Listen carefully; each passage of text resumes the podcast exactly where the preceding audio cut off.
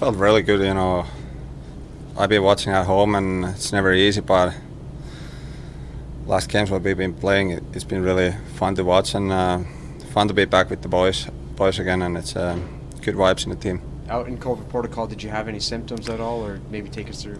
I was really lucky; like I didn't have any any symptoms, so just bad timing for for me. I missed like five games, and but that's part of life, and you know, hockey is only one part, and most important than everyone's healthy. You mentioned that you've been watching from home tonight. You played behind uh, Jay Woodcroft for the first time. Do you feel like your team is more connected uh, in front of you, and there's a little bit more attention to detail, per se? Yeah, you can say that. You know, I don't want to go past, but right now I really like how the team is playing, and um, there's still a lot of room room to improve, and um, we try to get better every day, and uh, that's that's the uh, key to be successful in the um, end of the year. Those breakaways shorthanded, you made the first save. It looked like you made the second save too, when the puck just trickled in. Yeah, you know what? I think I should um, come through the puck in the second one. It came like a little bit closer to me, but I decided to stay in the net, and uh,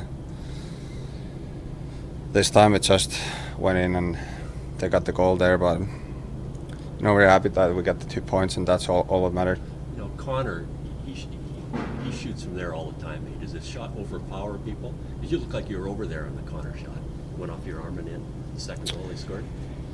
Yeah, I kind of. Kyle Connor. Yeah, Kyle Connor. Yeah. he got a good shot there, but I felt like it kind of like a bad angle, and I felt that he doesn't have any any net there where to shoot. But I don't know. Somehow it went in. Like I'm not sure if it hit post in my back or what happened there, but give him a credit. A good shot, and um, yeah, he's a good player too. So, how difficult is it for a goalie when the other team's got a two-man advantage in the last minute? You're trying to watch all these people. There's just it seems like the other team's got so many people, and you don't have too many defenders.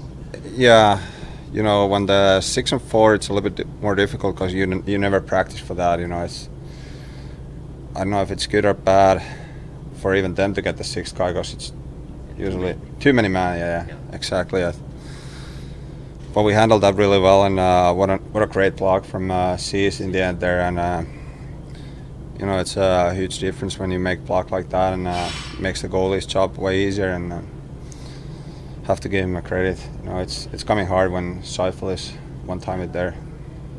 Nice easy one from Darnell from 180 feet too, right? Yeah, right in yeah. the middle of the net. Yeah, that's nice. Good goal for him. Hi, it's Shauna, and I might be a bad parent because my kids think french fries are vegetables. Hey, it's Ryan, and I might be a bad parent because I went out for wings when my wife was in the hospital after giving birth. Johnny here. I might be a bad parent because in my house, the tooth fairy gives pocket change. But we're not alone. Len emailed us and said his six year old daughter's Tarzan moment going from love seat to lazy boy by curtains made him more proud than any dance recital. and Andy left his two year old at the rink. All right, guys, I'm sure we're not alone. Like Andy's kid. For stories and confessions like this, make sure you check out our podcast. It's called Bad Parents, and it's available wherever you get your podcasts. I left a glove at the rink.